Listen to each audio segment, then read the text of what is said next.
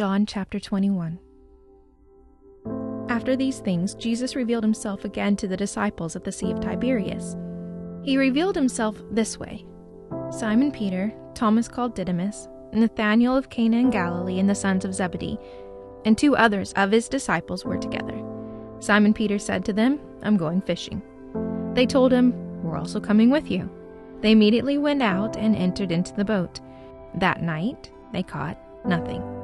But when the day had already come, Jesus stood on the beach.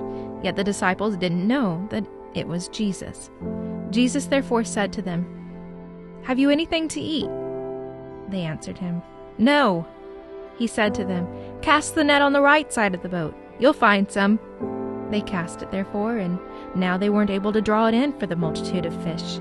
That disciple, therefore, whom Jesus loved, said to Peter, It's the Lord.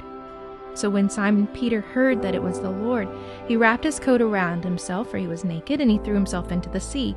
But the other disciples came in on the little boat, for they were not far from the land, but at about two hundred cubits away, dragging the net full of fish. So when they got out on the land, they saw a fire of coals there, with fish and bread laid on it. Jesus said to them, Bring some of the fish which you have just caught.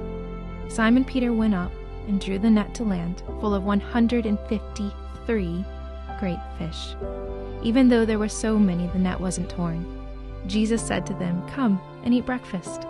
None of the disciples dared inquire of him, Who are you? knowing that it was the Lord. Then Jesus came and he took the bread, gave it to them, and the fish likewise. This is now the third time that Jesus was revealed to his disciples after he had risen from the dead.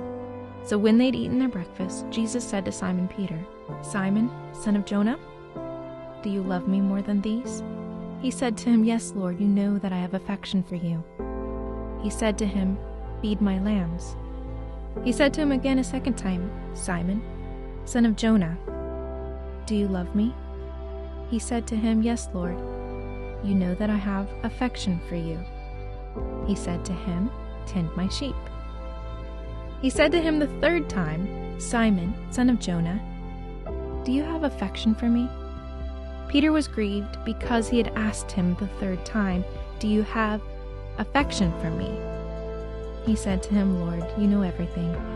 You know that I have affection for you. Jesus said to him, Feed my sheep.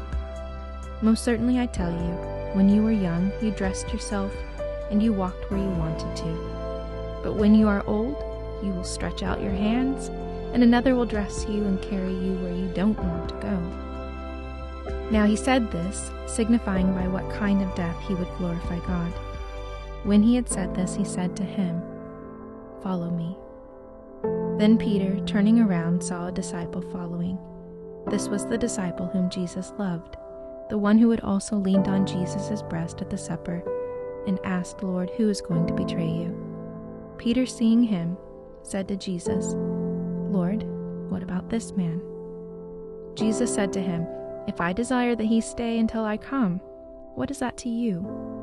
You follow me. This saying therefore went out among the brothers, that this disciple wouldn't die. Yet Jesus didn't say to him that he wouldn't die, but if I desire that he stays until I come, what is that to you? This is the disciple who testifies about these things and wrote these things. We know that his witness is true.